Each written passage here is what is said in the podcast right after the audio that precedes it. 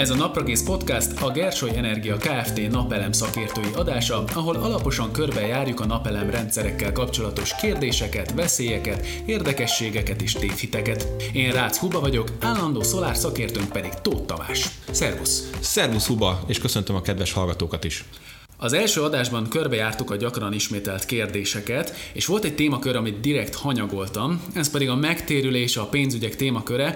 Nem véletlenül, mert hogyha az interneten ezzel kapcsolatban keresgélsz fórumokon, csoportokon, Hát akkor parázsvitákat lehet látni. Mégiscsak egy hosszú távú beruházásról van szó, rengeteg aspektussal, úgyhogy lássuk is, hogy mit érdemes számolni, amennyire csak lehet tegyük tisztába a dolgokat. Szóval a megtérülés. Mik a legfontosabb tényezők? Ami meg fogja ezt az egész beruházást határozni, az a bekerülési költség jelen pillanatban, amit a tulajdonosnak, a leendő napelem tulajdonosnak ki kell ugye ezért a rendszerért fizetni. Mm. Meg fogja határozni a napelemes rendszer villamosenergia hozama, hogy az mennyire, mennyire lesz hatékony, mennyit fog hozni. Meg fogja határozni a, a villamosenergia ár, hogy, hogy ez most jelen pillanatban mennyi, amennyire ugye el tudjuk ezt számolni a szolgáltatóval. És hát ugye ehhez hozzá tartozik az, hogy ugye itt most jósnak kéne lennünk, ugye itt előre mindent meg kéne mondanunk. Tudjuk majd azt, hogy mennyi lesz a villamos energia ár? Nem. Az biztos, hogy nem fogjuk tudni. Nem mondom, hogy sötétben tapogatódzás, de tényleg homályos a dolog, és vékony a jég. Úgy is lehet ezt nézni, hogy próbálunk egy, egy, egy ökös számítással kezdeni ilyenkor. Ezt az ügyfelek szokták is azért így fejbe, amikor én is találkozom velük helyszíneken, vagy, vagy bárhol beruházás előtt állok, akik gondolkodnak, vagy esetleg telefonon beszélünk, akkor ugye ki, ki akarnak indulni, és ugye kérik, hogy mikor térül meg, hogyan, stb. és mondjunk rá valamit. Én ugye általában ezt szoktam elmondani, hogy ugye az éves mennyiség, amit fog a rendszer hozni kilowatt órában, Igen. ezt meg kéne ugye szorozni azzal, amennyi forint egy kilowatt óra villamos energia, és így kijön majd egy éves megtakarított összeg. Uh-huh. És ezt a megtakarított összeget ugye tehát ugye ezzel az összeggel kellene elosztani a beruházási költséget, és kijön majd egy szám, ami az év, éveket jelenti majd, hogy hány évről van szó, és itt, ugye itt most arra gondolunk, hogy itt befagyasztottuk az energiaárat, tudjuk, hogy mennyi a beruházási költség, és feltételezzük, hogy nem lesz probléma a rendszerrel. Ugye amit még hozzá szoktunk itt venni, az a és sokan említik is egyébként ezt a kérdést, hogy az inverter csere mikor fog meghibásodni, mm-hmm. hogyan fog meghibásodni, stb. Érdemes beruházáskor azért egy magasabb garanciával rendelkező inverter családot választani. Ez csak az én privát véleményem egyébként, mert egy picit azért úgy védi talán a beruházást abban a tekintetben, hogyha egy, például egy nagyon rövid garanciával rendelkező berendezést választunk, és az tönkre megy, akkor tényleg a cserével azonnal lehet számolni, ha mondjuk, mondjuk ezzel az ökölszámításnál nem vesszük bele, tehát így egy alap, alapvető kérdés, mennyi idő alatt fordul ez meg, azért olyan 8 12 közé valahova befér majd körülbelül évekbe, hogyha az ember utána számol egy picikét. Bonyolítja az egész függvényt az is, hogy a, Nyilván van olyan rendszer, ami kicsit prémiumabb kategória, és ott többet kifizet az ember a, uh-huh. a például a monitorozhatóságért, vagy, a, vagy az egyéb olyan plusz funkciókért, amik az életciklus minőségét javítják. De én azt mondom, hogy, hogy ebbe az esetben ez is. Igen, igen, igen. Tehát érdemes egy prémiumabb irányba is kacsintani, ha lehet így mondani. Szó esett az egyéb felmerülő költségekről, itt mit értesz konkrétan?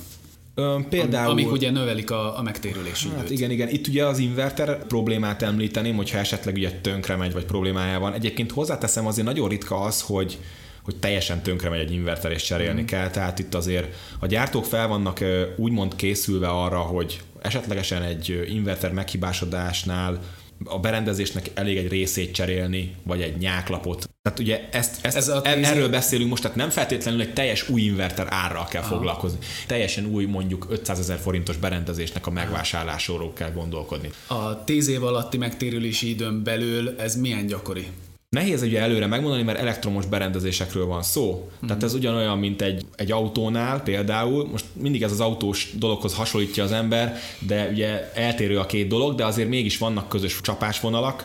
Tehát, hogyha mondjuk megveszek egy gépjárművet, én azt használom, mi a bizonyíték arra, hogy nem fogok vele az útszélén egyszer valamiért ö, megállni, mert valamilyen mm. probléma van és javítani kell. Sajnos ez benne van. De nem ezt, nehéz, ezt nehéz előre megmondani, igen, de azért nem gyakori az, hogy most akkor nekünk van x éve letelepített rendszerünk, ahol, ahol ez most tényleg tönkrement teljesen az inverter és kukába kellett dobni az egészet, mert ilyen gond volt. Nem igazán lehet magas összegekkel számolni. Tehát még hogyha mm. valamilyen probléma van mondjuk egy teljesítmény optimalizált rendszerén, esetleg a valamelyik optimalizáló nem kommunikál, vagy valami ilyen probléma van például, ez mondjuk okos rendszernél, ott, ott is tulajdonképpen egy, egy kiszállási költség merülhet fel, ami, ami az optimalizáló cseréjét jelenti. Ugye nyilván ez 25 év Aha. garancia például. Ami, ami felmerülő költség lehet, ha esetleg ö, olyan részre van telepítve a rendszer, ahol rengeteg madár van, és nagyon sok madárülülék mondjuk rákerül a napelemre, Aha. Ott, ott azért érdemes egy-egy tisztításra beruházni. Esetleg egy ilyen merülhet fel mondjuk, hogyha olyan speciális helyen van a rendszer telepítve, felmerülhet az inverter csere esetleg, vagy néhány üzemzavar kérdés, tehát például egy olvadó betétnek a cseréje, ami esetleg bármi miatt kiment, vagy, vagy valami történt a rendszerben, és ugye ilyenkor nyilván érdemes a telepítőhöz fordulni, hogy ezt orvosolja ezt a problémát, ez változó. De, De alapvetően a javítási, karbantartási költségek azok elenyészőek igen, a igen, nagyon kevés, képest. Nagyon kevés. Okay. Mi a helyzet viszont a rendszer használati díjjal? Az a helyzet, hogy tulajdonképpen ez a, ez a fel és letöltött mennyiség közötti különbség, amit az óráról le lehet olvasni, azután fizetett költség, ez lényegében éves szinten, ez egy minimális költség egyébként. Tehát Az egy mit jelent nagyjából? 2000 forint per év. Ah. Most mondjuk egy, mondok egy számot így hirtelen, ez mondjuk ilyen háztartási méretekben. Mm. De nyilván ez függ a felletöltött mennyiségtől, ha ez nagyon jól konvergál egymáshoz, akkor nincsen probléma, tehát akkor szinte semmi, de egy minimális költség azért, amit a szolgáltató felszámolhat a tárolásért, azért ah. az megfizetendő. Tehát, hogyha jól működik a napelem rendszer, és annyit termel, amennyit te felhasználsz, akkor ez nagyon minimális akkor lesz. Ez szinte minimális. Igen, Nagyszerű. igen, szinte semmi. Igen. Okay. Ami viszont csökkentheti még a megtérülés idejét, mit lehet igénybe venni mezei felhasználónak? 0%-os hitel lehetőség van most jelenleg még, inkább ez a, ez a Pest megyén kívüli rész, tehát a vidéki régiókban még ez az összeg elérhető. Ez egy hitel lehetőség, itt az a lényeg, hogy 10%-ot kell a tulajdonosnak, a leendő tulajdonosnak mm-hmm. megfinanszírozni, a maradékot az pedig az MFB, tehát egy bank fogja ezt finanszírozni. Itt ki tudja váltani úgy a villanyszámlát, hogy van egy napelemes rendszere, ami megtermeli ezt, és ugye ennek a fennmaradó költsége, ugye a 10%-on felüli részt szépen törlesztenie kell havi szinten, aminek a mértékét a futamidő fogja meghatározni, tehát hogy milyen futamidőre veszi fel ezt. És az a tapasztalat, nagyon sokan azért is vágnak ebbe bele, mert ez a költség, amit az ember fizet a napelemes rendszer után, a hitel? Ez, a hitel maga, igen, igen, a törlesztés alacsonyabb szokott lenni, mint a villanyszámla. Aha. Vagy akár ugyanannyi, de hogyha ugye nyilván ez a rendszer megtérül, akkor onnantól kezdve van egy működő berendezése, ami, mm. ami tulajdonképpen nem mondom, hogy ingyen, de szolgáltatja a villamos energiát és sokkal jobban jár, tehát árban kedvezményesebb lesz neki az villamos energia.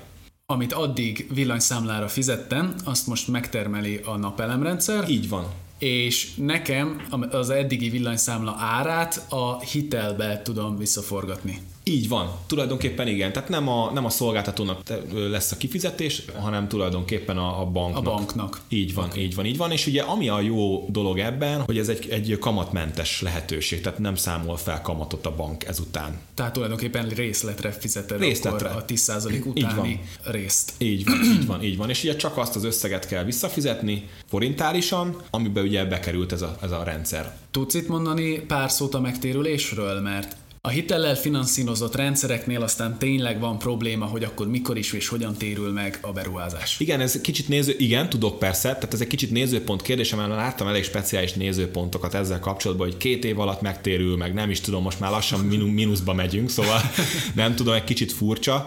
Én úgy gondolom, hogy amíg, tehát amíg az embernek törlesztenie kell, addig ezt ő fizeti, tehát ez akkor is kiadás. Igen. És és sokan azt mondják, hogy a 10%-ot kell csak beleszámolni, mert hogy azt teszi meg bele az ember, és akkor az megtérül, de ugye mindeközben fizeti ő a, a bank törlesztését is, tehát ő neki mm. fizetni kell, és ő ezt a, ezt a pénzt a kezek közül ki kell adni, tehát az, ez a rendszer ez akkor fog megtérülni, hogyha a törlesztők is lejárnak róla olyan értelemben, hogy Igen. tehát megvan minden.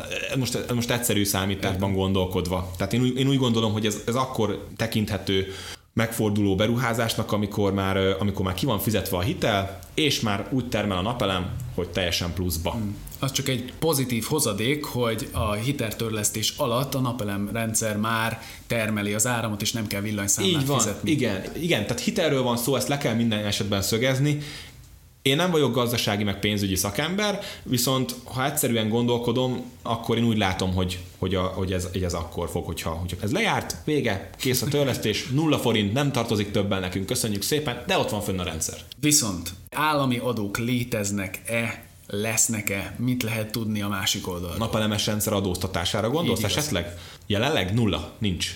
De hát jelenleg nem, Jelenleg nulla, nincsen, nincsen adó semmi a napelemes rendszerekre, viszont most nem, kell fizetni adót annak, akinek napelem rendszere van a tetőn. nem kell fizetnie adót. Oké. Termékdíjat kell fizetni, de ezek bele vannak építve a napelemeknek az árába, tehát Mhm. ezt a kivitelező belekalkulálja már. Tiszta sor. De, de olyan, hogy most nekem éves szinten be kell valamilyen összeget fizetnem, külön, mint adó nem, ilyen nincsen. Okay. Egy olyan törvénymódosítás viszont történt már, ami, ami ezt, a, ezt a nulla forintot változtathatóvá tette. Nyilván én, mi nem látunk bele a törvényi szabályozásnak a, uh-huh. a hátterébe, hogy ez most mikor várható, vagy hogyan várható. Értem. Tehát Nincsen. van most egy adónem, ami után nulla forintot kell nekem fizetni, Pontosan, pontosan. és megvan van. a lehetősége annak, Igen. hogy ez megváltozzon. Igen. De bízunk benne, hogy nem fog. Mi a helyzet azonban a széndiokszid kvótákkal? Az országunk ugye vállalt kötelezettségeket, ugye ezeket, hogy csökkentsük, ezeket a széndiokszid kibocsátásokat. Most vannak erre különböző számok, hogy most 2050-ig, így 2040-ig, nem tudom, 2030-ig, stb. Több dolgot itt fel lehet sorolni. Rövid távú stratégia azért, az az, hogy 2030-ig olyan 200 ezer háztartásban legyen napelem. Tehát itt van egy ilyen egy cél, úgyhogy ehhez azért kár lenne azért az adóztatást bevezetni.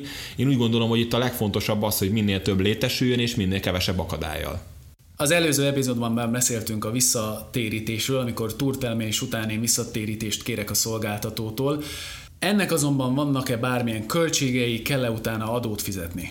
Igen, tehát a, kell adót fizetni utána, mert ugye ez egy jövedelemnek minősül. Ez gyakorlatilag első körben azt lehet mondani, hogy a 37,5 forint helyett csak egy ilyen töredék árér, ilyen 8-10-11 változó milyen forintokért veszik át a villamos energiát, szóval nem az eredeti ár szerint. Éppen ezért igazán nem éri meg. Nem igazán éri meg, így van.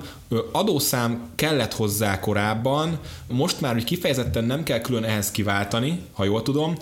Kell egy kifizetési kérelmet kitölteni, hogy a szolgáltató ezt fizesse ki. Itt jön a képbe az a dolog, hogy nagyon jó az, hogyha egy napelemes cég viszonylag pontosan tudja megbecsülni azt, hogy a, hogy a háztartásnak mire van szüksége, és hogy az a rendszer mit fog éves szinten hozni, és itt ilyenkor jobban kalkulálható ez a kérdés. Ez alatt azt értem, hogy ne legyen az a túl sok fölösleg, amit a szolgáltatónak betermel az ember, mert ugye nem éri meg neki. Tehát ne, ne üzemeltesse teljesen gazdasági szempontból fölöslegesen a rendszert. A szakszerű mérnöki tervezése a rendszernek, tehát akkor hosszú távon a saját költségeimnek is kedvező lesz. Az ügyfélnek így van, Igen, így van, így van, így van, és ugye, ugye mi meg az ügyfelekért vagyunk, tehát mi ezért dolgozunk, hogy őt, őt minél jobban kiszolgáljuk ezen a téren is. Összegezve tehát nem igazán éri meg, és még adót is kell utána fizetni. Igen, igen, így van. Okay. Többet fog-e érni a ház, ha van rajta napelemrendszer? Így van, tehát többet fog érni, nyilván a berendezés ott van, tehát az is egy plusz dolog, és ugye az, hogy ugye a, az energetikai besorolásban javul az épület, Ugye ez viszi magával azt, hogy ugye az, az ára is sokkal jobb lesz, tehát egy olyan 15-20% emelkedés, amit nagyjából lehet mondani. Ezek ingatlan piaci visszajelzések. Ha ennyit dob a rendszer a ház értékén, akkor erre érdemes vigyázni is. Ugye magára a termékekre van garancia, az egész rendszerre azonban biztosítást érdemes kötni. Nyilván érdemes, persze, hogyha egy jó árat tudunk kapni, a normál lakásbiztosítás csomagok mellé már lehet kiegészítésként ezt igényelni, tehát a, a biztosítók is már fel vannak némelyik erre már elég jól készülve, és ezt úgy gondolom, ezt, ez is egy döntés gazdaságilag, hogy érdemes vagy sem. Nem nélkülözhetetlen, de hasznos. Így van, így van, így van. Mi a helyzet a termékekkel azután, hogy lejárt a garancia? Például, amiről már szó volt az előbb, hogy megáll az inverter a garancia után. Ezek olyan plusz költségek lehetnek, amik azért befolyásolják az egész rendszert, és erre még a vásárlás előtt is gondolni kell.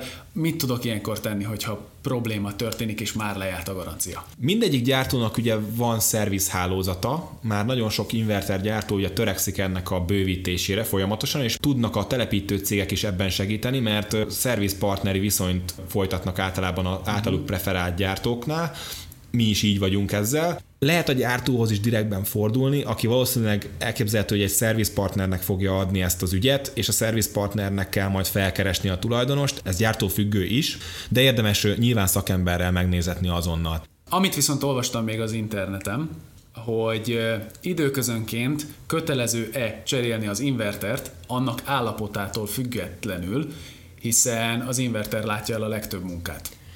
Ez ö, annyiból meglepő a kérdés, hogy, hogy furcsa dolog ez, hogy valaki ugye belekalkulálja ezt a 8 évet, hogy biztos akkor majd tönkre megy az inverter, és akkor 7 évnél lecseréli az egészet. Én úgy gondolom, hogy az alkatrészek cseréjével sokkal jobban megoldható ez a dolog. Ha például megint ugye az autós példához nyúlunk, akkor, akkor azt is el tudom mondani, hogy azért nyilván az egész autót nem cseréljük le, hogyha meghibásodik mondjuk a motor, hanem mondjuk motort lehet benne cserélni. Igen. És azért költségben nem ott van, tehát nem hiszem, hogy ez egy nagyon jó irány ebbe az esetben. Ha valakinek nagyon sok pénze van, és szeretné kidobni a kukába az inverter nagy részét, akkor nyugodtan kicserélheti, ha ettől ő nyugodtabb lesz, de nem tartom egy realitásnak ezt a megoldást. Maradt-e még benned bármi a pénzügyekkel megtérüléssel kapcsolatban, mert a kérdéseim végére értünk? Jó kérdéseket kaptunk erre vonatkozóan, körbejártuk a témát, Remélem, hogy segített sok ügyfélnek. Én mindenkit arra buzdítok, hogy érdemes csinálni, úgyhogy arccal a pozitív irányba. Kiváló végszó.